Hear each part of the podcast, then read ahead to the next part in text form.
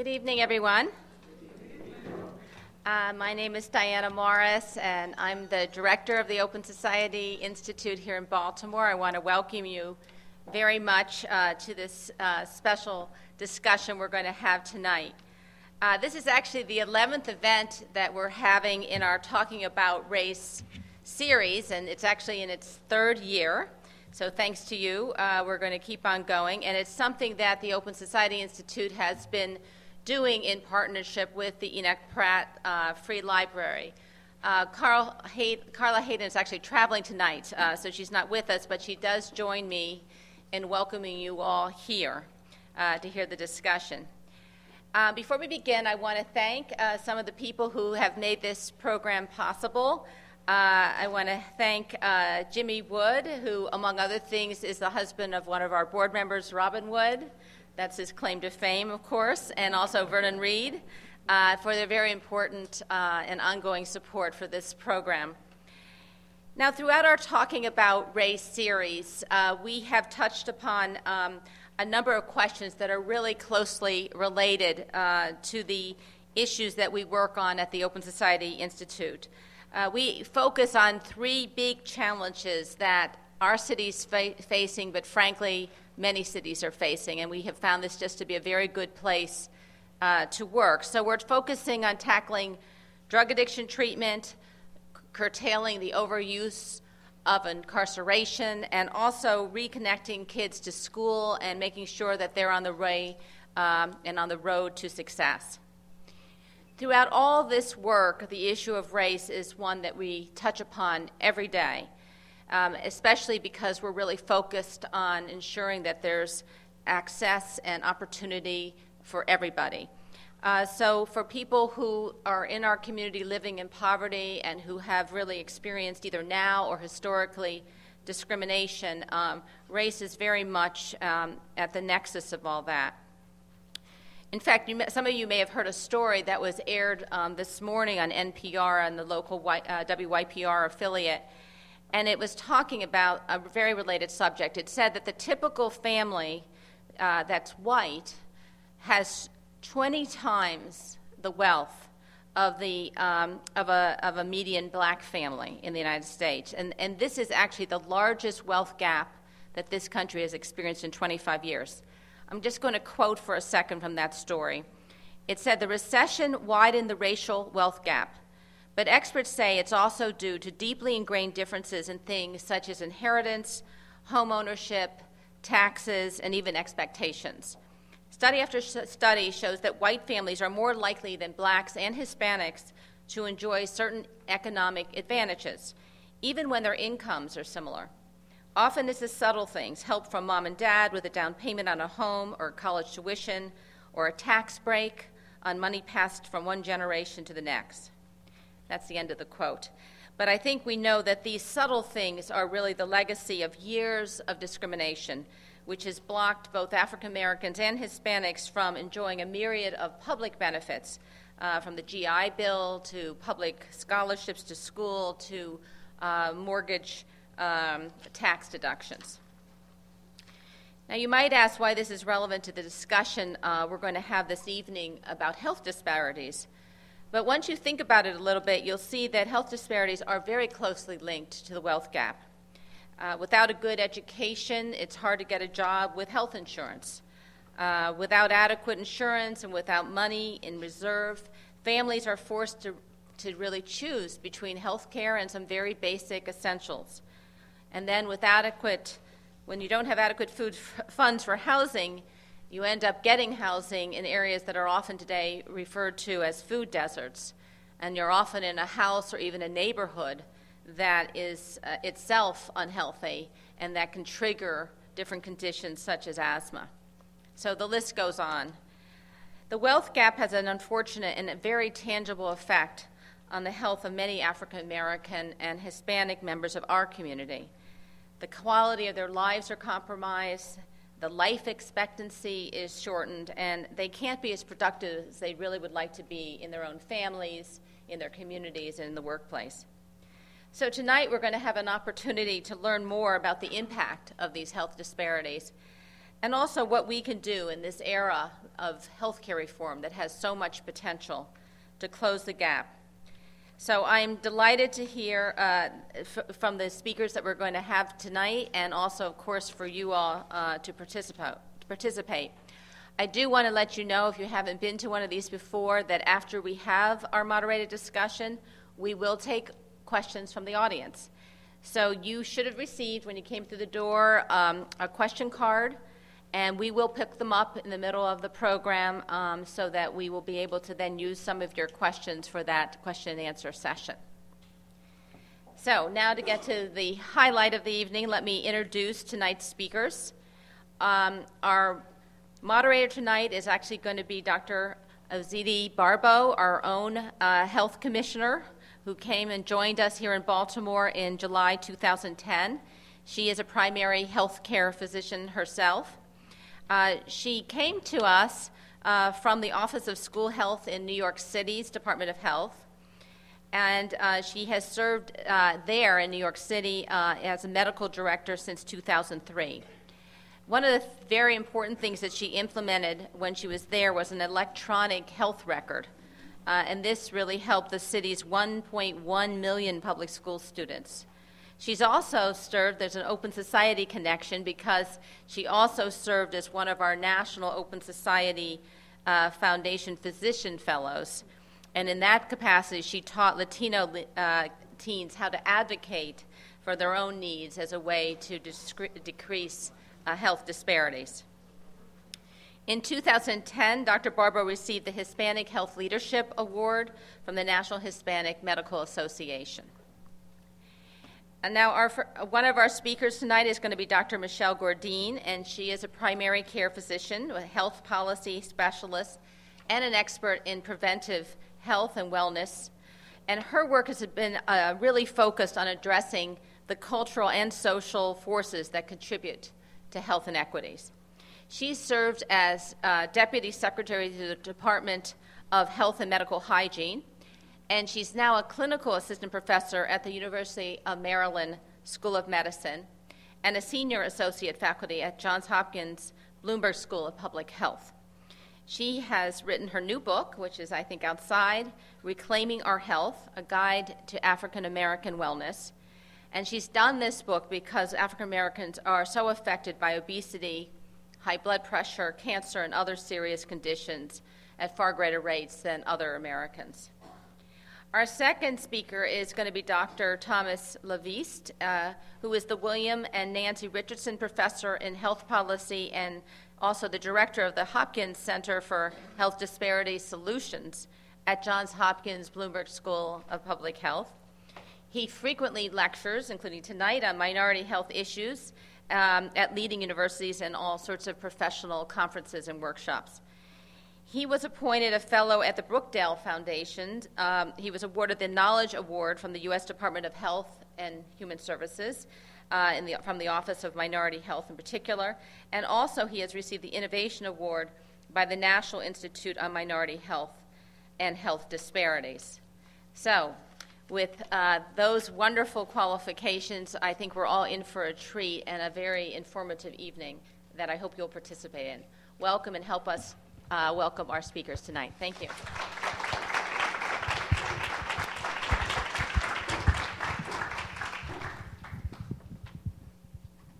Can you all hear me okay? Excellent. Um, so, uh, thank you once again to Diana and OSI. And um, just a few opening remarks on this session. Um, as Diana mentioned, a year ago, almost to the day, I started as Commissioner of Health. And one of my guiding principles in moving forward the work of the Health Department in addressing disparities was promoting health equity. And so it, it really is uh, an honor and a privilege to be moderator, moderating this session with our two speakers who are so knowledgeable um, in this area. So thank you again to OSI and to the Pratt Library for hosting us. Um, to give us some background in Baltimore City, over the last, from the years 2000 to 2008, the all cause mortality decreased by 22%. And that's really good news for the city. But if you look at the disparity between mortality, all cause mortality between African Americans and whites, it actually increased by 6%. And so I think that really creates a stark relief as to the importance of engaging in these conversations. And my hope today is that we'll have a very invigorating discussion about what some of the drivers of these ongoing disparities are. Um, and as I was telling my uh, speakers here, if, if the Marc Steiner show is any indication, I think that we'll be, we're in for a, a wonderful treat. Um, so, in terms of looking at disparities within Baltimore City, I'm not going to bore you with, with more statistics, but I encourage you to check out our website, baltimorehealth.org, and look at the 2010 Disparities Report. Um, and it, while you're there, I also encourage you to look at our Healthy Baltimore 2015 report, which is the city's action agenda for the, the 10 priority health areas that are most affecting the city and that account for the greatest preventable disease, disability, and death. And within those 10 priority areas, we've highlighted the drivers and the, where the greatest disparities lie. So, again, it's, it's more information for communities to use for action. And so I think that with a backdrop, maybe the, the most appropriate way for us to begin is for the two of you to talk us through the differences between health disparities and health inequities. That's actually a very good question because those terms tend to be used um, interchangeably, although they're not quite interchangeable. The other terms that tend to be used interchangeably are um, health disparities and health care disparities. And so it's important to distinguish between them. In terms of health disparities, the way that I like to describe it in simplest terms is that this is talking about differences in health outcomes between groups of people. For example, differences in mortality rates between African Americans and whites, as Dr. Barbot was just mentioning. Health care disparities look specifically at the delivery of health services within the healthcare system. And basically represent differences in the delivery of quality care. Quality has been defined by the Institute of Medicine as care that is safe, that is timely, efficient, effective, equitable, and patient centered. Difference in those factors that determine the quality of care between groups of individuals. Well, okay. Um, so health, the difference between health disparities and health inequities is, the question. So t- at some level, it's, it's really more of a, a distinction without a difference in that they're describing the same thing. That there are people in this country that are living sicker and dying younger than they should. And at, at its core, that's what it comes down to. But, but the distinction is made in that health disparities is there's a suggestion of there being a disparate population, a population that has had a deficit, that is um, that is unequal, and that they, un- that they are unequal because there is some deficit that's producing the inequality, the, difference in their health outcomes, as opposed to health inequalities, which is, I guess, the counter uh, uh, to the term health in, health equity, meaning health equality, meaning to each person based on their need and that based on that need, we can determine what health care they ought to be receiving and where, what health outcomes they expect to have. So that every difference is not necessarily an indication of some underlying inequity or inequality. There are differences that are explainable either because of their scientific uh, causes for that difference. For example, we know that there are differences in rates of breast cancers between men and women is that necessarily an, an, indication of some underlying inequality? It's probably more of a, of a, a biological fact that's not the result of underlying inequality. but dis- differences that are, that are not explainable through some um, justifiable reason are indicating um, some sort of underlying inequality that uh, is unjust, unacceptable, and in need of redress. So, with that being said, and um, the general thinking now being that where we live, work, learn, and play has as much to do with keeping us healthy as making us sick, can you talk us through um, how communities and how culture contribute either to protecting against disparities or exacerbating disparities? Why don't we start with Tom since Yeah, you said- Okay. So I think it. I think it's it's uh, the issue is mainly uh, the issue of health disparities, and you know you'll, you'll you'll forgive me because I tend to use the term interchangeably as well.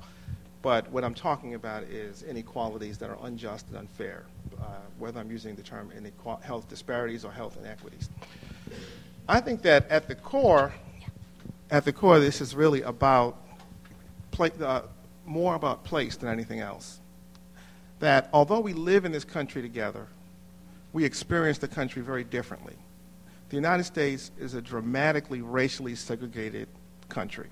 And because of that segregation, and Baltimore is among the most segregated cities in this country, and because of that segregation, people are living in very different risk environments.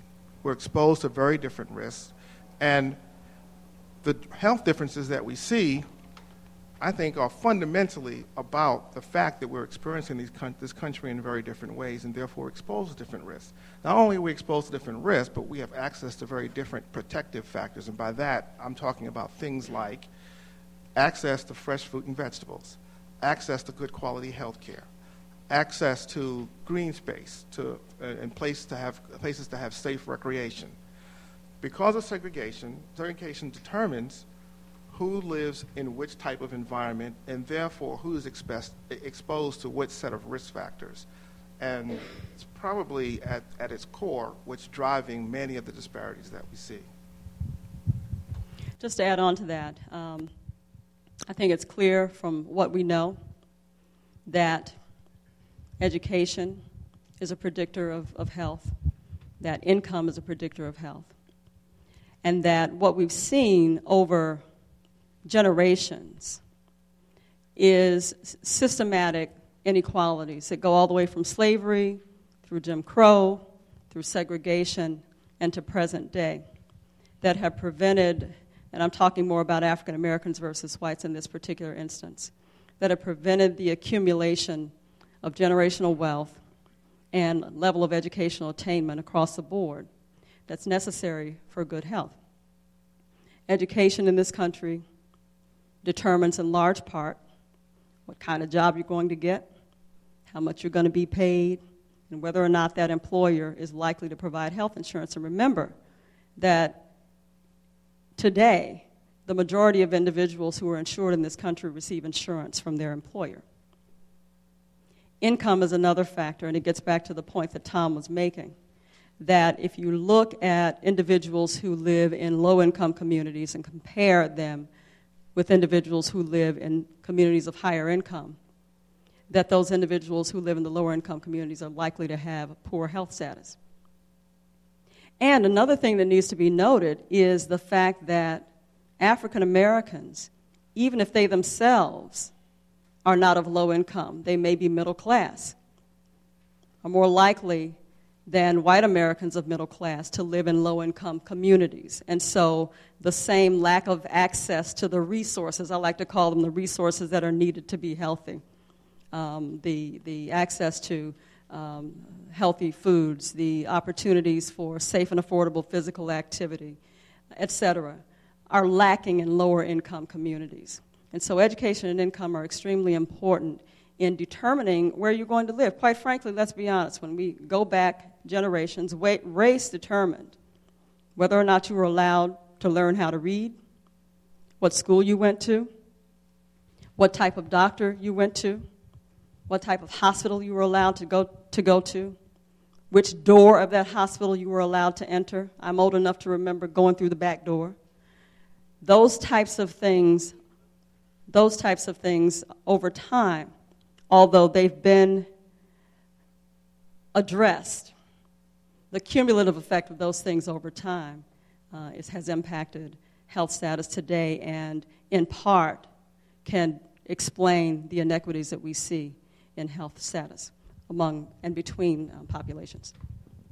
So, following that thread in terms of the cumulative effects of um, the, the, social determinants of health that you just alluded to, educational segregation, housing segregation, etc., there are some that talk about the impact of stress on disparities, and I'm wondering what thoughts you, got, you all have on that particular topic. Well, so I, uh, for, well, first, in answering that question, I'd, I'd add to what Michelle just said that there, that there are actually four disparities. There's a fourth. We, we have the wealth disparity, which contributes to health disparities. We have the educational attainment disparity, which contributes to health disparities. We also have the criminal justice or incarceration disparities. And all four of these disparities, along with health disparities, contribute to each other. They produce each other. That one causes the other. I don't think we're going to find a solution to any of this until we start to recognize that we're dealing with a complex set of relationships happening within the larger society that goes far beyond medical care and public health and the things that we normally do within the health care system, and that these disparities are societal.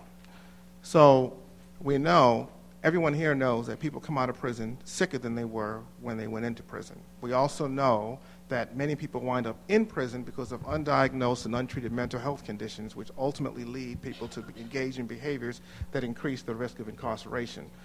The relationship between education and wealth is well understood. And in terms of the, and we know that people in, uh, in prison are much more likely to be illiterate. And in terms of the relationship between educa- uh, incarceration and wealth, the best way I can think of to ensure that a group of people does not acquire wealth is to have them in prison between the ages of 17 and 34, which is when most people acquire the human capital necessary to create wealth. So, unless we recognize that there's a complex set of societal factors that interact to produce the health outcomes that we're focusing on, I don't see how we're going to find solutions. Having said that, I forgot what your question was stress. So, and then there's stress. So, and then there's stress. I think stress is, is, is key because a lot of uh, uh, stress is key, and it's, it's key in, in, in two ways. First of all, we all need some stress in order for us to function at our peak performance. So, stress is not in and of itself a bad thing, but like most things, anything to excess becomes a bad thing. So, if you're living in an environment when your body is constantly um, in, a, in a state of hypervigilance because of fear of crime, victimization, or uh, fear of being judged um, because of your race or ethnicity, how you look, the way you act, where you went to school, the way you talk, any of these purposes. Your, your body is constantly in this state of hypervigilance, and this leads to um, uh, uh, insulin resistance. We know that. It leads to blood, uh, blood, blood, blood pressure, which, which actually varies a lot over, across the day. If you're constantly under stress, your blood pressure does not go down. It kind of stays at a peak during, throughout the day and does not react, uh, it does not recover during rest the way it's supposed to. And when that happens, blood pressure begins to, you know, it's more likely to become hypertensive. So there are varieties of ways in which these social factors, often through stress mechanisms, produce physiological outcomes that produce the diseases that we see hypertension, diabetes, high rates of cardiovascular disease, stroke, cancer, and so on. So, just to add to what Thomas said, stress is, is an extremely important factor, and I actually have a whole chapter about that in, in Reclaiming Our Health. Um, no one group has a lock on stress. We're all stressed out. You know, these electronic devices that were supposed to make our lives easy have created, it's like a monster. They've created even more stress because you know, your, your employer expects you to be available 24 7. Tom's checking his Blackberry now, setting a very poor example for those I'm of us actually, here in the room. I'm actually putting on silent, so that was the uh, example I was trying to. But, but having said that, um, my chapter goes a little bit further in talking about stress because I'm, the, the whole premise of the book is looking at cultural and social factors that um, contribute to African American health disparities. And so I wanted to look at the specific stress that racism or even perceived racism causes. And perceived is an important word because, quite frankly, when you look at the literature on this issue, it's the perception in the mind of the individual who's experiencing the racism that, that actually matters. And the studies that I looked at examined how they, they, were, they were done under the premise that, that African Americans experience stress differently and they exhibit outward symptoms differently. And what these studies found was that it depended on how African Americans dealt with the stressor. So here's the example that I give in the book, and this is actually a true story. When I was deputy secretary at the Department of Health and Mental Hygiene, an African American female employee called and asked if she could come to meet with me. This in and of itself was very unusual because the department, you know, even though there aren't like prohibitions um, in, in going and seeking um, time with an individual that's several layers above your boss, um, it, it usually doesn't happen. And this woman actually worked for someone who was maybe three layers below my office. And so when she called, I knew that, that it was an issue because folk don't typically do that every day. So she came up to me and she started talking to me about her supervisor. And she said, You know, my supervisor is very upset with me, um, and I think that it's very unfair. And she went on to describe what was going on, and basically, it was sort of a difference in viewpoint between her view and the supervisor's view. She had a different opinion that she simply wanted to express to the supervisor. Supervisor didn't want to hear it and basically told her that if she persisted in attempting to be heard, that he would write her up for insubordination. This triggered a response in her that actually caused her to miss several days of work thereafter. She was so upset because she perceived that the supervisor was treating her like an angry black woman. She felt that there was some hint of racism in the way that the supervisor treated her. Well, I was never able to ascertain whether or not racism was involved at all. Clearly, there was a relationship issue between the supervisor and the employee that needed to be resolved. And in my mind, after fully, fully investigating, clearly the supervisor probably could have handled it differently and perhaps a bit better. But in terms of her response, the reason she was out for several days is because her blood pressure shot up. In terms of her response to this whole incident, it didn't matter whether or not I could uncover that there was racism behind the incident. That's what she perceived. That created the stress response that Tom was talking about, that we all have in response to stress that cause her blood pressure to elevate. And just to go a little bit further in talking about that stress response, it is true that stress, stress is normal. Some stress is good. The stress response causes increased, um, your, your heart rate to increase so that it's able to pump more blood to your muscles and get more oxygen to your muscles. So that, for example, if you're in the woods and faced, facing a bear, you know, you either fight or you flee. In that case, it's probably a wise idea to flee and not fight. And so, what happens is your heart rate goes up, which causes your blood pressure to go up. Your blood sugar is elevated temporarily because that provides additional fuel for you to be able to get the heck out of there or fight. All of those responses are normal, and when the stressor or the stressful situation goes away, then everything is supposed to return to normal. What happens in chronic stress is that you experience persistent symptoms, which cause your blood pressure to continue to be elevated, which cause your blood sugar to be elevated, which cause uh, cortisol, which is stress hormone, to remain elevated, which unfortunately causes us to gain weight right here. I won't even get into that. Um, but the way that stress is handled um, really does predict the outward physical manifestations in terms of disease symptoms. And so it's extremely important. So um, I want to follow this thread of how others perceive individuals and transition to the healthcare setting. Um, and what comes to mind is there's been several studies done looking at emergency department treatment of individuals coming in in pain.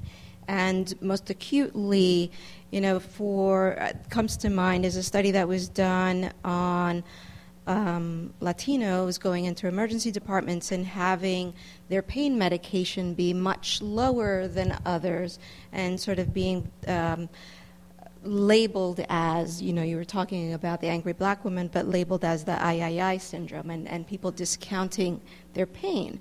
And so I want us to now sort of shift and talk about healthcare settings and, and how the healthcare system contributes to disparities and the role that institutional racism plays in these settings.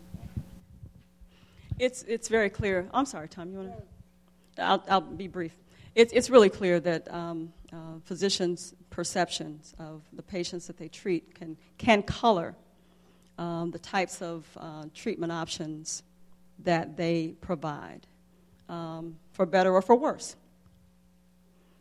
We all have, um, no one in here is perfect, we all have our underlying biases. Um, and it depends on the, the, the type of uh, internal fortitude that we have as to whether or not we allow those biases to color how we interact with people, what we expect from people, and how we um, treat people. And I think there's plenty of literature um, that, that reveals that, and let me make sure I'm very clear about this, reveals that um, white physicians show a preference towards white patients. That does not always translate into differences in provision of care. These studies were measuring preference, and there were various ways that they um, qualified that, that terminology of preference. But we also do know that um, this is not necessarily limited to white physicians. There are some studies that have shown that African American physicians sometimes have a somewhat negative bias towards African American patients, which colors the physician's expectation of compliance, which is a loaded word, um, because compliance depends quite heavily on your ability to comply, which as we as physicians don't always ascertain. Um, but let me stop and allow Tom to jump in on this topic as well. Okay, let me go a little different direction. So, uh, culture is a complex thing, and everyone belongs to cult- to a to many cultures, right? So, if you're a physician, you belong to the culture of the of, of physicians. You belong to the culture of the hospital that you're working out of, and typically, I mean, and and uh, so so we all belong to these different cultures, so that whether or not you are yourself African American, Latino, or you know, any other ethnic or minority group um, may not be the issue.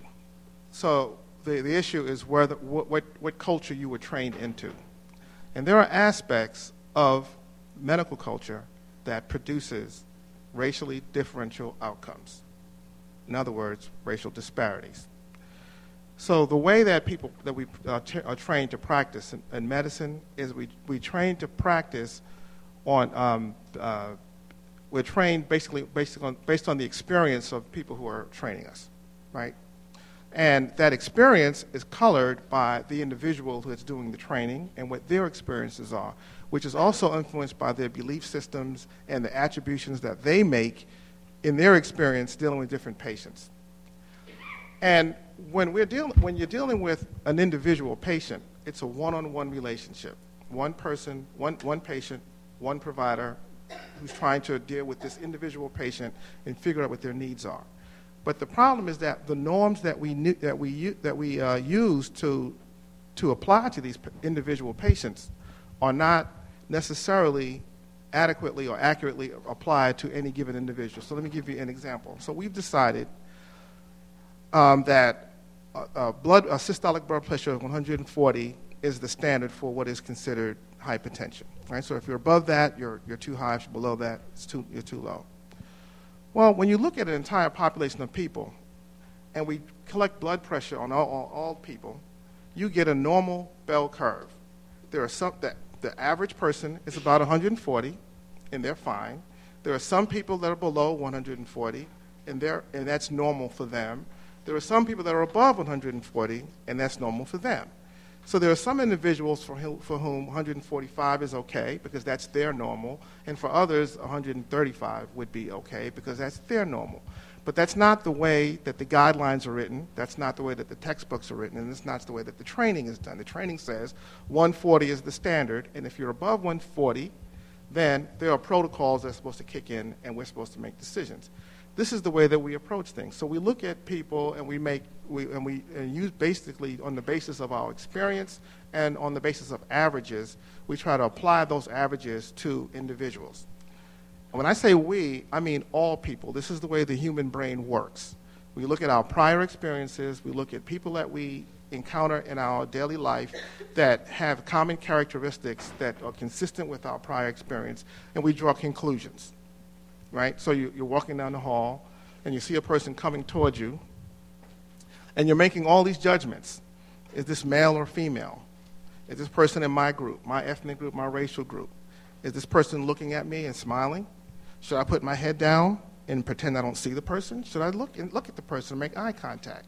We're making all sorts of judgments about how to interact with people. That's the way the human brain works. I'll tell you a quick story of, of, of, of, a, of a, case where I've had an example of this. I was in the airport in um, Birmingham, Alabama. It was late in the evening, and the airport was empty.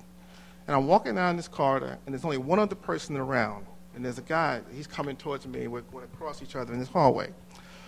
And I'm, my brain is, uh, you know, okay, I'm thinking about a bunch of things. Is the car going to be there to pick me up and take me where I got to go? I don't know where I'm going. I don't even know what hotel I'm supposed to be at, so hopefully they're out there. And I'm thinking about all this stuff. The plane was late, and I'm the last one off the flight, and all of it. And this guy's coming. And we're coming toward each other, and I can see as I get closer that this is a white male, seems to be around the same age that I am, and he's apparently doing the same things. How do I respond? Should I pretend that I don't see this guy? Should I not pretend that I see this guy? Should I say hello? Should I not say hello? We're trying to figure this all out. As we get closer to each other, I'm now able to see that he's wearing a t shirt, and he's able to see that I'm wearing a shirt as well. And on the shirt, we have a logo that tells us that we have a culture in common that we both belong to. So on his shirt, it says Michigan alumni on my shirt is the, the Michigan M. So we see that and we say, oh, we have a common culture. We're both commiserate, we're both suffering Michigan football fans and alumnus who are suffering through having a horrible football team at the time, although we are better now. Anyway, for those football fans here.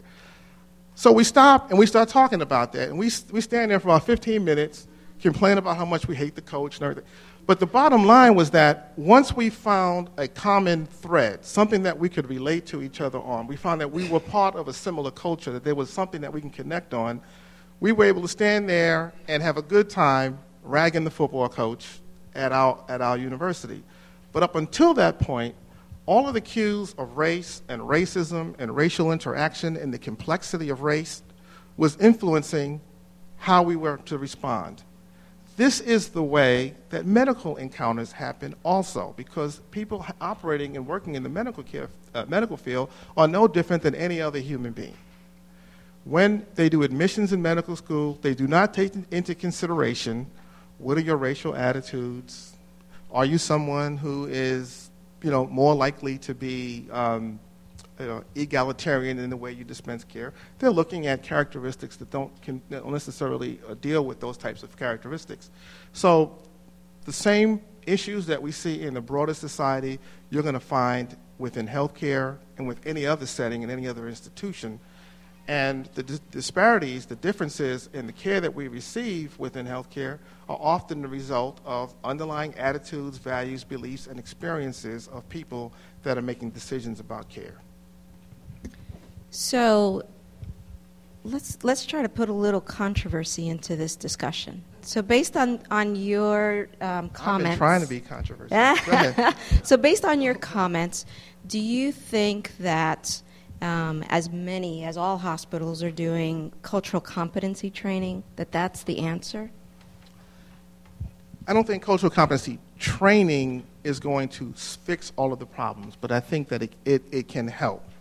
So we, we did a study where we, we identified high performing hospitals around the country that had majority of either uh, black or Latino patients.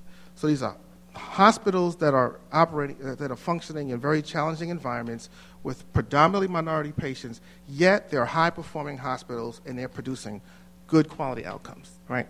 And we went around and visited these hospitals and spent time trying to figure out why is it that you're able to have such good health outcomes at your hospitals where most hospitals claim that are seeing similar types of patients claim they can't do it? What do you, what's, the, what's the secret? What's the magic bullet here? And the magic bullet is that the leadership at the hospitals created a culture where they were intolerant of disparate care. I mean, it was as simple as that. The, the CEOs we met were they were just completely different. Some were physicians, some were not. Some had formal training in healthcare administration, some did not. Some had, you know, they came from, some were men, some were women. They were just very different. Some were extroverts, some were introverts. None of their personality characteristics mattered. What mattered was they were able to convey to the people that worked in that hospital that we were going to have equitable care given to every patient that comes to the door. And if you didn't, if that wasn't who you were, you, don't, you, you shouldn't be working here. And there was one place that was, I was so impressed by this. They told a story about when they, would, they needed to hire a new chief of medicine. And they had this very prestigious person coming in to interview for the job. This was, this was a very, was a person who was very prominent. Um, and they sent the security guard to meet her at the airport. And the security guard picked her up and brought her back to the airport, and she went through her interviews and talked to all the you know important muckety mucks at the hospital. And then when he took her back to the airport, the CEO brought the security guard into his office and said, "So how how was she? How did she act? Did she talk to you? Did she interact with you? Was she nice to you? What, what kind of a person was she?" And the security guard did not give her a good report, and they did not offer her that job in spite of her her um, excellent credentials because they the attitude was she may be great at diagnosing disease, but she's not going to fit into our culture. She's not the kind of person that fits in this environment, so we're not going to hire her. And these hospitals were places where that was the culture of the organization. So either you got there and you got with the program and became a part of that culture, or you left. And that was the way they did business. And it, it may sound simplistic, but that is literally what it was about. It was, it was, to my surprise, entirely top down. The leader said, We're not going to have that here. And then did things to make it clear to everybody that they were serious, that they were not going to have that there. And got rid of people that didn't, didn't uh, buy into that mission. Dr. Gourdine, what do you think about cultural competency as the answer or the end all be all? I think cultural competency is important if it addresses a couple of things that I really haven't seen addressed across the board in cultural competency programs. I'm actually a little um, uncomfortable with the term cultural competency because it, has been, it's sort of hackneyed. It, it, um, it, it, it says a lot and it says nothing at all. What I think is more important is cultural respect. Respect for and acknowledgement of different attitudes and different values and different beliefs that occur between people who belong to different cultures. The other piece of this is that I think that we need to continue to emphasize in the practice of medicine and when we're training future doctors that culture is as an important factor as biology, as physiology, as, as pathology, especially in this day and age. Because when you look at the leading causes of death in this century compared to last century, things have changed dramatically. At the turn of the 20th century, we were looking at infectious diseases as the leading cause of death. And we've done a lot to overcome infectious disease as a leading cause of death, and quite frankly, have extended the life expectancy by 30 years, such that now we live long enough to fully develop the chronic diseases that are now our leading causes of death the heart disease, the stroke, the cancer, the diabetes. Many of these diseases have behavior plays a, a strong role in, in, in most of these diseases. And changes in behavior, as we talk about all the time, you need to eat right, you need to uh, exercise, you need to maintain a healthy weight, you shouldn't smoke. These behaviors play a significant role in the development of and the progression of these chronic diseases that are leading causes of death. Culture is a major determinant of behavior. What you believe and what you value and your attitudes about certain things determine how you're going to behave in certain situations. What's traditional for you, what's important for you, what's meaningful for your culture, for example, very simple terms, determines what you're going to eat. It did for me. I grew up in the South, I grew up in Jackson, Mississippi. The culture in Mississippi especially in African American communities where I grew up, was one where we ate fried foods, lots of gravy, soul food. We cooked our vegetables with ham hocks. It took me a long time to get over that, too. It really did. a long time. Because for me, vegetables didn't taste right unless they had it in there. I am now free from that. And I saute onion in a little olive oil and steam my vegetables. But using that as a very simple example, culture influences behavior. And so, one of the things, and, and let me just give an example about culture that came up very recently in the news, and this will illustrate what I'm talking about. A few weeks ago, Surgeon General Regina Benjamin was in Atlanta speaking at the Bronner Brothers Hair Show, which is a huge, huge hair show in the African American community. And she made a comment along the lines that many African American women, and let's preface this by saying that African American women have the highest rates of obesity in our country, and they also have the lowest rates of physical activity. She made the comment that African, many African American women do not work out because they don't want to sweat their hair out, which is the terminology that we use. There are many women shaking their heads in this audience because you know this to be the case. She didn't say all African American women. She said, This is a barrier. This is a cultural barrier. I will be honest and tell you for many years it was for me. And I'm a doctor. I knew better. I knew better. But it was a barrier for me. Well, after that statement came out, there were people throwing all sorts of comments around, and you know, very prominent individuals who were saying, you know, to paraphrase, I don't know why Dr. Benjamin would waste her, her time on such a minor topic. Um, other people who were saying, well, this is just ridiculous that people would use such a, a, a, a, an illegitimate excuse for not exercising, blah, blah, blah, blah. First of all, it's not a minor issue. Obesity is a gateway condition to all of the leading causes of death that we're talking about here. And so that places African American women at quite high risk. Secondly, in my view, the people who were making the statement about the illegitimacy of the issue we're making a value judgment about somebody else's culture. That's where the problem lies. We've got to be able to learn to accept and understand where people are coming from and begin to learn how to deliver healthcare services in a way that acknowledges and addresses those cultural barriers to people becoming healthy without making a judgment as to whether or not it's a ridiculous reason to not go work out. So rather than saying, you're foolish because you're allowing something as trivial as your hair to keep you from being healthy, instead say, well, let's talk about this and let's figure out a way that you can maintain your hairstyle and your investment. because it is an investment of time and money. We spend four or five hours and hundreds of dollars on a Saturday afternoon in a hair salon. So instead of making a value judgment about that, offer ways to overcome that cultural barrier.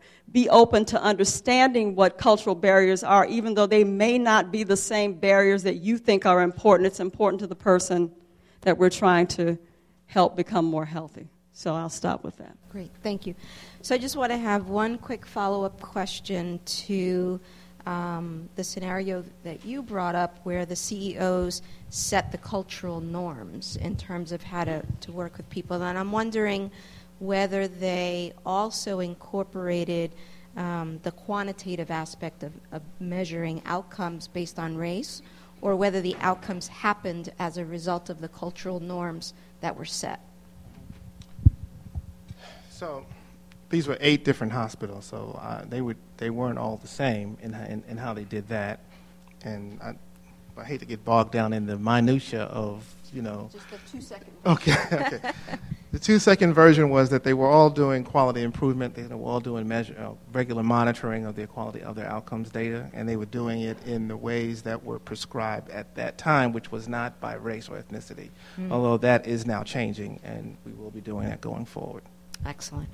So I want us to now shift a little bit and talk about future opportunities and to think about, you know, as we are gearing up for health reform, which is really sort of payment reform, what the opportunities are uh, to weave in improving disparities and not only improving them, but making sure that they don't recur.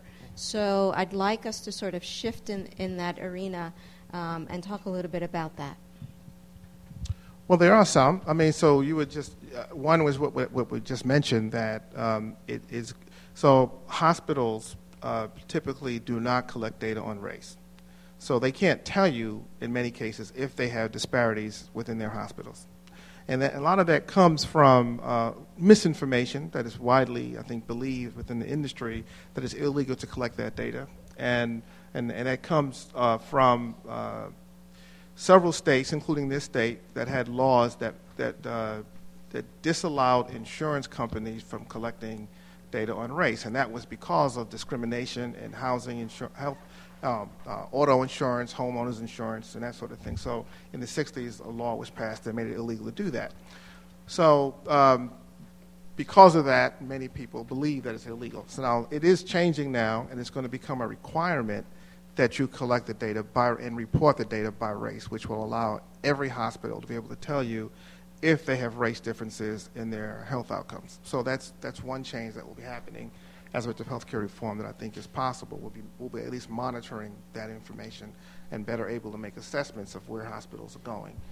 And um, um, well, there are another, a number of things. So if, if the um, the, the ACA law works out the way we expect it to, or we, it's designed to work out, and we can reduce the number of uninsured people. So, the, in fact, just yesterday, the Census Bureau reported on the new data that we now have 49.9 million Americans without health insurance. 49.9 million. And as an aside, why it is that in this country it's acceptable to us that your health insurance has anything at all to do with your employment is beyond me. I'm just st- constantly stunned by that. That anyone would think that that's normal or acceptable when most other countries don't do it that way.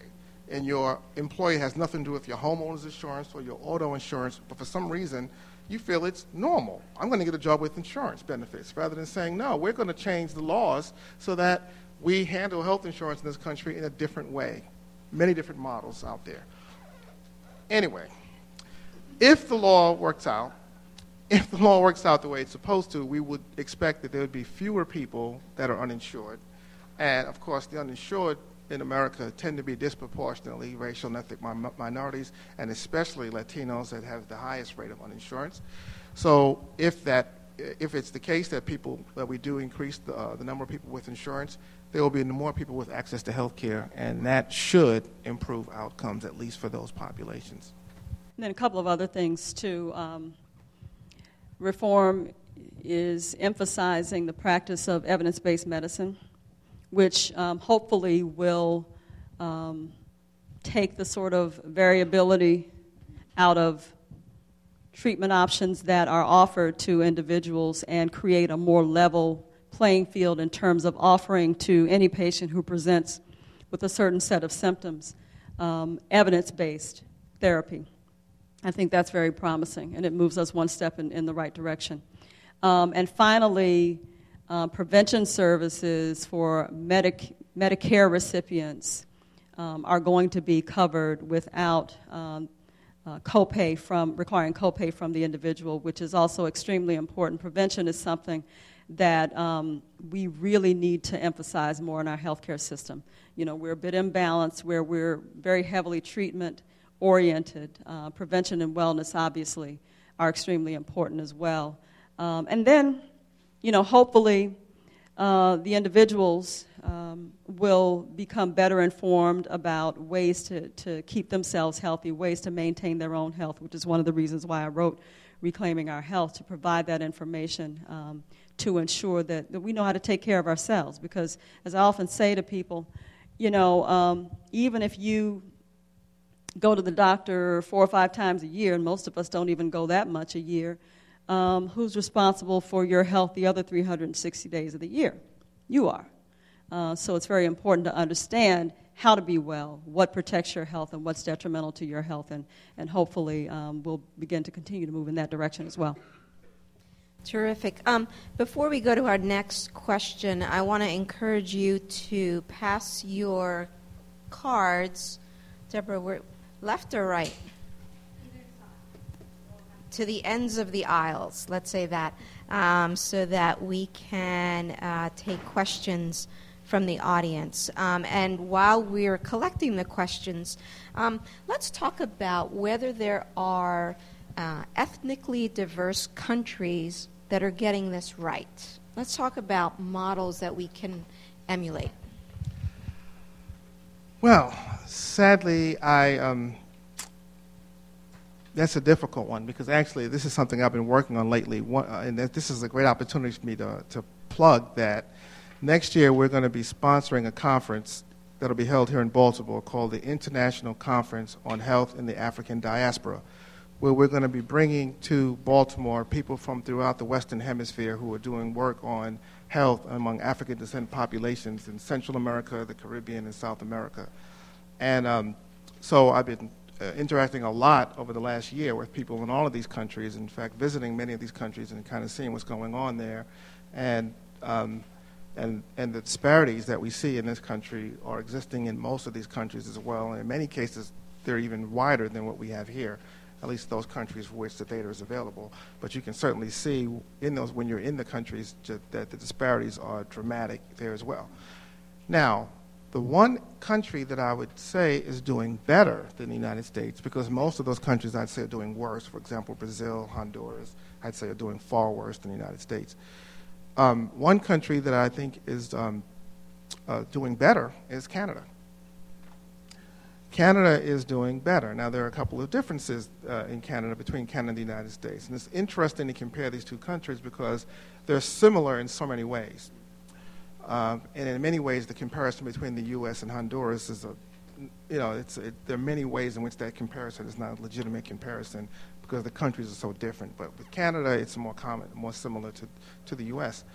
So, of course, they have their what they call Medicare program, which is a universal health insurance program similar to the way our Medicare program works here in many ways. So everyone, every Canadian has access to health care, and especially primary care, and um, that's one factor. Um, the, the, the myth that many Americans have that there's no racism in Canada, I'd I'd say I have friends and colleagues up there that would tell you that that is not true, that they do have racism there. But racism plays out differently in Canada than the United States. Um, you also have a um, larger proportion of the black Canadian community that is uh, that are recent immigrants, mostly from uh, from Car- uh, the Caribbean uh, region or from Africa, and we know that immigrants tend to be healthier than non-immigrants, even in the United States. So people who immigrate to the country tend to be healthier than the whole people that live here. And we can have a whole session on why that is, but basically, when you think about who's going to immigrate, sick people generally not going to immigrate to other countries, so there's a, at least some selection going on there. So there are a number of things that are a little different in Canada. Um, uh, it's a it's a country where, although it's a it's a it's clearly a first world and uh, ec- uh, um, economically advanced country, it's also a country with less income inequality. So the uh, wealth that is in that country is more equitably, equitably distributed than it is in the United States. So, uh, of course, income inequality is one of the things that helps to fuel disparities and inequalities across a variety of sectors of American society, and they don't have that there as much as we do here. So there are a variety of things that, that I think lead to Canada having smaller disparities than you see in the United States. Interesting. Thank you. Um, are we ready for audience questions? Okay, and, and the conference is July 4th through the 8th. It will be here in Baltimore. It is open to the public, and we want the public to come. The website is ichad, I-C-H-A-D dot org. And I'm going to be checking to see if there's a spike in our hits on the website tomorrow. So, um, this is somewhat related to what we just talked about, and the question is in countries with universal health care, do we find health disparities? So, for example, what's it like in England? You still find disparities. So, um, in, in, most of these, in, so one thing you have to remember is that the concept of race and ethnicity differs from one country to the next. So you can't always make a direct um, apples to apples comparison across countries because the concept has different meaning in different places. Some countries don't even collect the data in, in that way. They don't collect data on race or ethnicity, so you can't tell you the rates for different groups. So it's a little more complicated uh, to do that. So in the UK, you do still find disparities uh, by race and ethnicity, by nationality, although their data systems are not like ours and they don't have as much information, as much data on that as we do. Okay. Um, this is a follow up question to the culturally competent hospitals that we talked about, um, or culturally appropriate hospitals. Can you share the geographical areas where these hospitals were located? Okay, the hospitals we visited were in um, San Antonio, Texas, uh, University Hospital in San Antonio, South Miami, Baptist Hospital, South Miami, um, Shands Jacksonville Hospital, which is in Jacksonville, Florida, and Harper Hospital in Detroit. And I can't remember all of, all of the other hospitals, but that's, but that's, oh, Harlem Hospital, Harlem Hospital in New York. Um, that's, all I, that's all I can remember right now. Um, there was a hospital in Maryland that refused to let us come and uh, spend the day with them. So I'm, I'm not going to promote the fact that they were doing well. It was uh, Mercy Hospital right here in, here in Baltimore. Hmm. Yeah. Even though they, they didn't want people from Johns Hopkins to come to their hospital, they thought we were going to steal something from them. Uh, this question is for Dr. Gourdine. Uh, can you address the new guideline recommendations on mammograms that were recently changed and suggest that we don't need to have them annually? However, with the increased incidence of breast cancer in the African American community, there seems to be a disconnect. Yes, I can address those because um, I have some concerns about those. Um, notwithstanding the fact that the, God, the, the committee that put forth these guidelines certainly had um, a scientific basis for doing so. However, um, it's interesting. I'll tell you a little story. These guidelines came out uh, right before my book was to go to the typesetter. And if you know anything about publishing, once your book is typeset, it's done. You can't change anything. And so I had to make a special request to the publisher. Can I please have the manuscript back just for a moment so I can update um, the book with the new guidelines and my opinion about them. Just for those of you who aren't aware, in general, the old guidelines recommended a baseline mammogram between the ages of 35 and 40 and a yearly mammogram for women starting at age 40. The new guidelines s- state that there is no need for mammograms between, before the age of 50 and then mammograms every other year starting at age 50. I had some concerns with regard to the population um, who I was writing about in the book, and that is African Americans and African American women. Because of the fact that for many, many years, and we made some progress today, there was a huge gap in regular um, mammogram screenings um, between African American women and, and white women. In other words, African American women were not getting screened for many reasons. Um, some of them having to do with um, lack of information, some having to do with lack of access, some having to do with fear, with misperceptions about the process, etc., which we believe contributed to the disparity in um, breast cancer fatalities, mortality. It's very interesting, and this is still the case, that African American women are less likely to be diagnosed with breast cancer than white women, but more likely to die from it. And part of that we thought was due to um, late diagnosis, which was, we thought, in part due to um, lack of regular screening. So we've made some progress and almost completely closed the gap in terms of African American women getting regular screenings through uh, concerted effort, uh, public health effort, outreach into the community, and actually looking at what was done over the past decades with regard to increasing African American women's screening rates, mammogram, mammography rates, we can learn a whole lot about um, how to address um, the African American female culture because a lot of work was done with regard to addressing the cultural barriers to receiving mammograms. And so, my concern with those recommendations was that one, I wasn't sure that they should be applied across the board. And I don't think that the committee recommended that you should not talk to your doctor, you should follow our guidelines. They, they did say um, later that, you know, clearly this needs to be a discussion between you and your doctor as to whether or not you should receive mammograms at an earlier age and more frequently. And that's what I put in my book. I am concerned about us losing ground that we've gained on gaining African American women's confidence in mammography screening, that we might lose that. And so, what I encourage the women to do in my book is talk to your doctor. Talk to your doctor and make sure that both of you are comfortable with waiting until the age of 50 to get screened. And if, in fact, one of you is not, and if you feel more comfortable getting screened earlier, I don't see that there's any harm in that. I think there's room in those guidelines for individual decisions between the doctor and the patient. And that's what I recommend out of concern that we might be moving backwards. Okay.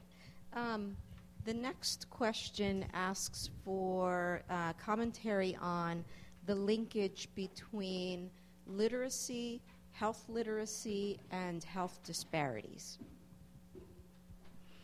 There's definitely a clear linkage. Um, and to be quite honest, um, health illiteracy, uh, let, let, me back up. Health literacy is basically the ability to, to understand and to apply health knowledge um, in, in very general terms. And health, liter- health illiteracy is not exclusive to racial and ethnic minorities. There's, there's a level of health illiteracy that, that uh, permeates all racial and ethnic groups. And so we've got some ground to cover on making sure that people understand health information and are able to apply that health information um, in order to promote their own health. Part of it is our responsibility as healthcare providers in making sure that we provide information in the way that people understand it. Um, and, and that goes beyond just speaking in, in medical terms or health speak to addressing some of the you know, cultural beliefs and attitudes that might contribute to health illiteracy or health misunderstanding. And so I think there's an opportunity for us to begin to talk to people in plain language, which is what I do in, in Reclaiming Our Health. Talk to people in plain language about their health and what it means and what they can do about it, and open up the dialogue and be open to hearing what that individual patient is willing or able to do or not do. And this gets back to the whole issue of noncompliance that I sort of touched on earlier. You know, oftentimes when patients are being described as noncompliant, the, the inference is that patients are stubborn, um, unwilling to do what I, the doctor, tell them to do, don't really care about their health, when that's not the case at all. It may be that they're not able for any number of reasons related to income, related to access to the resources needed to be healthy, related to transportation, you know, those types of things. They might be unable to follow your treatment plan, which is why the plan needs to be crafted as a team. with the doctor and the patient. That's the P in um, the, the definition of quality, healthcare quality by the Institute of Medicine, patient centered, making sure that the patient is in the center of that type of discussion. Um, that also helps with the patient's ability to understand and apply health knowledge, which is, in fact, health literacy. Okay. Um, I'm going to combine a couple of questions because there's a recurring theme in terms of more explicitly talking about the influence of class in uh, exacerbating disparities and how we sort of reconcile that issue with the fact that even within middle class African Americans, you can still see disparities. So, so talk a little bit about this very complex issue here. So, at all levels of income and education, we find race differences. And, and, and I'm glad that that, that that issue was brought up because I try to focus um, on this issue and talk about, especially with higher, more highly educated and higher income African Americans, so that they understand that they are also at risk of having worse health outcomes than their counterparts because the disparities exist regardless of levels of education and, and income. It is not the case that simply being highly educated and having a lot of income, um, um, you know, re- it certainly reduces your, your, your risk of being treated poorly in the healthcare system and getting poor health outcomes, but it does not eliminate it, and you still are likely to have worse health outcomes compared to um, people, other, uh, people of other ethnic groups that are similar levels of education and income. So, why is that? It's because we are in a country that has problems around racism as well as classism. So, both are a problem. They relate to each other, but they're not the same problem.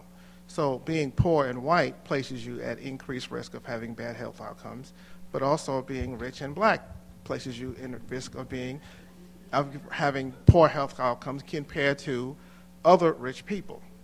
So it's, it's both. And they interact, of course, but these are not, um, these are different, um, um, different problems, race and class.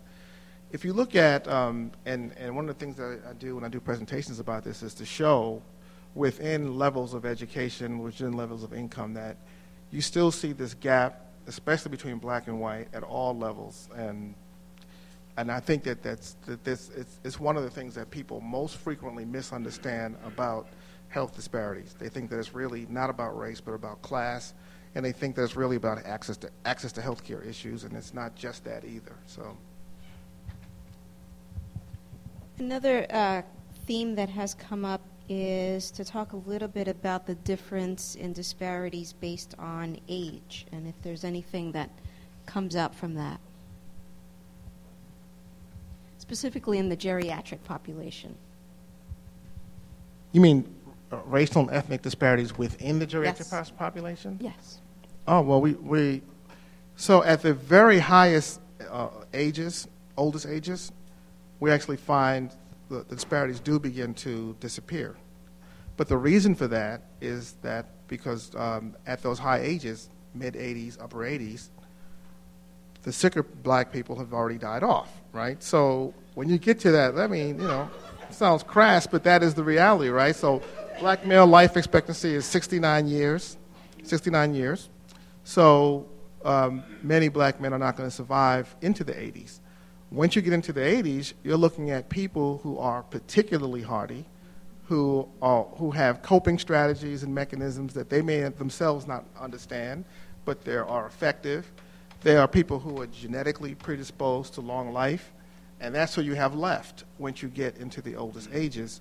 So, so I guess one way of eliminating disparities is that um, it's kind of a, a, survival of the fittest approach, which would mean that less uh, people, some people would die off. I'm Any glad you can all questions? laugh about this. Now, imagine if you did this every day like I do, worked on these issues.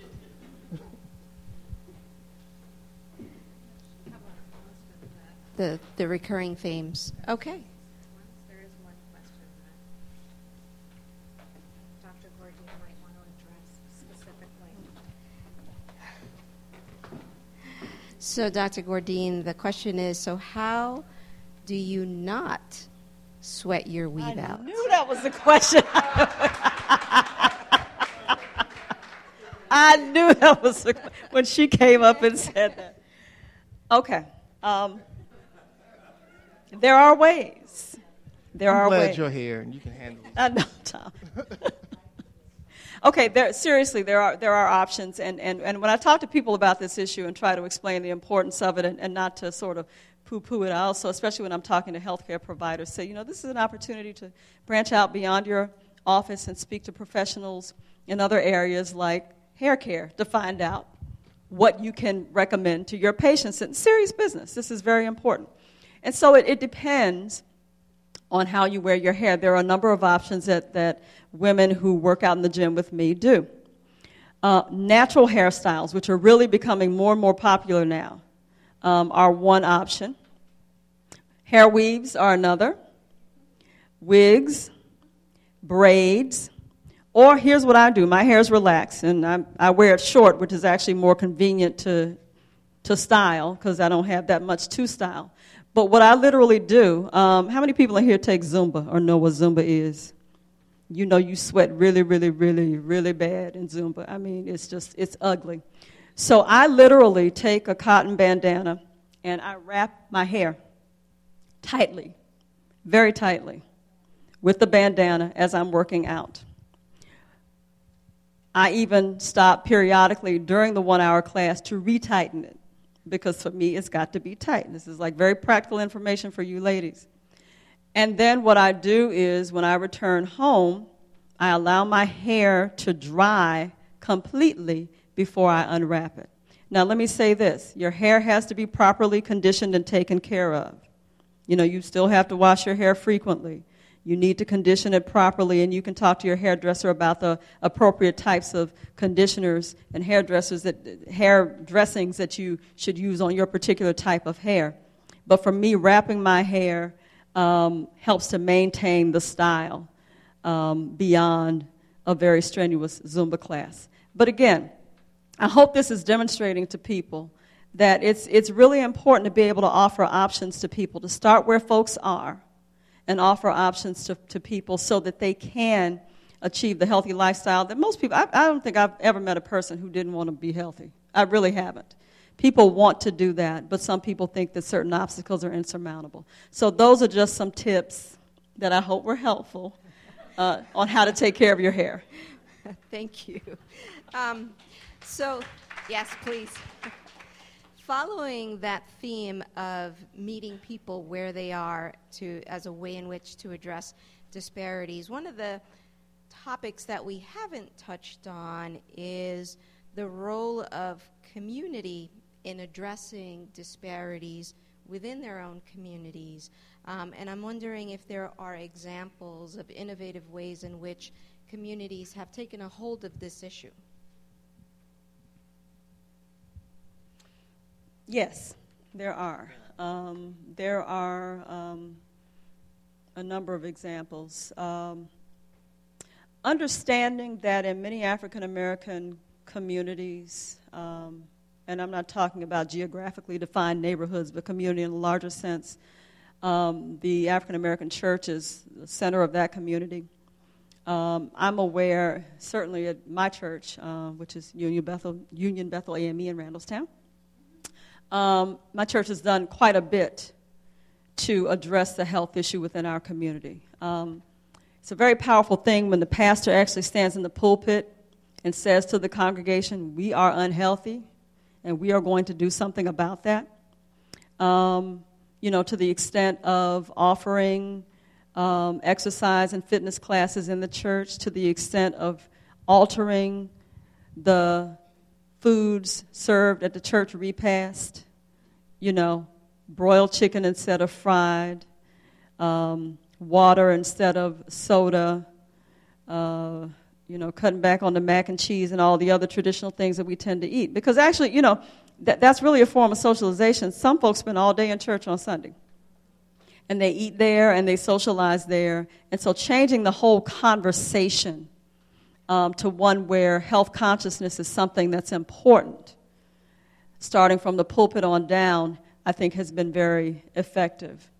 Um, also, in communities, um, the local schools have become involved. Um, high school right around the corner from my house, Owings Mills High School, offers aerobics classes at low cost to people, uh, which offers people a low cost opportunity to um, become physically fit. Uh, communities have banded together and formed food co ops, which offers people the opportunity to get healthy um, options of foods. Um, those are just a few examples that I can think of off the top of my head, but community is very important in terms of um, addressing this issue, legitimizing the issue, and making uh, a safe environment in which to begin to tackle the issue. I can give a quick, a couple of quick examples of communities that I know about that have done um, actually pretty impressive things. So in 2003, we started working with a community in Southwest Baltimore, and there's at least one person here from that community tonight. And I don't see her anymore, but I saw her earlier. There she is, waiting right. Uh, um, and they, and, and at that time, we went into that community. We collected data on all the adults living there, and found that that community was not a very healthy, healthy community. But since that time, They've um, uh, urban farming has developed in that community. There was no there were no supermarkets in that in that neighborhood at the time, not one. There was no fast food restaurants. Not even McDonald's was there. The only thing that was there was mom and pop fish fries, corner stores selling liquor, lottery tickets, and cigarettes. And they're working with the bodegas there now to, to bring uh, fresh fruit and vegetable into the into the into the community to make that available. You know. Um, there's a community-based organization was established there called the Faith Center for, for Community Health and Wellness, and they do a number of health promotion uh, projects there, and they're working along with the churches in that community to try to do things there. In Talbot County, there's a community there that we're working with. Talbot County has the widest disparities of any county in the state of Maryland. I would never have thought it would be Talbot County, but it, they do. And they uh, people from that community contacted our center to say, can you help us figure out what's going on in our community and what we can do here? And we're now working with them to try to diagnose the problem, but at the same time, they've been able to bring together community-based organizations, including the churches, civic organizations, social groups, as well as government, who've come together to form a coalition in Talbot County to deal with health disparities in Talbot County in uh, Jacksonville, Florida. That same hospital I mentioned earlier, Shands Jacksonville, in, um, um, which is a University of Florida hospital. What they did was when they when they uh, established their electronic uh, electronic medical records for the hospital, they included all of the healthcare providers in that community, the community that they serve, in their system, which is radical, believe me, because it's going to be required that everyone, every even the small practitioner off in an office somewhere by themselves, are going to have to have electronic medical record. They, for free, included every provider in that community, which means that they're now all linked to the hospital system so that any patient that's seen by any of these providers are all in one data system so that as they move around from place to place, they're able to be tracked and monitored. It also, of course, helps the hospital to bring in and have better control of all of the providers in the community. But it also, but they also connected that along with um, Walgreens, uh, and they are able to tap into Walgreens system, which means that they can, uh, and they have a um, uh, community nurses that go out into the community and and uh, and help do patient uh, care management outside of the hospital.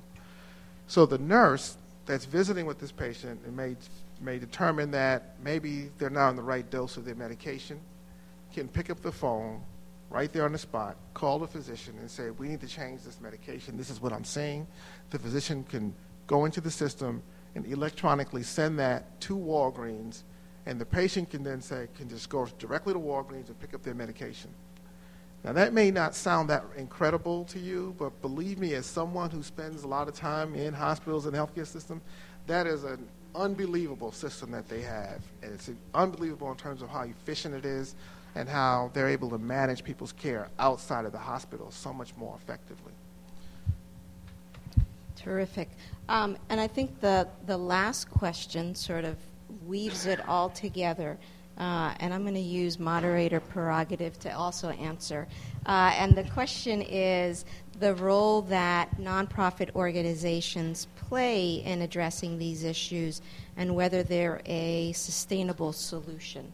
Um, and certainly, um, from my perspective, in terms of what I have observed here in Baltimore, um, they are certainly part of the answer. They're not um, the only part of the answer, but they are most definitely a sustainable part of the answer, along with the health system.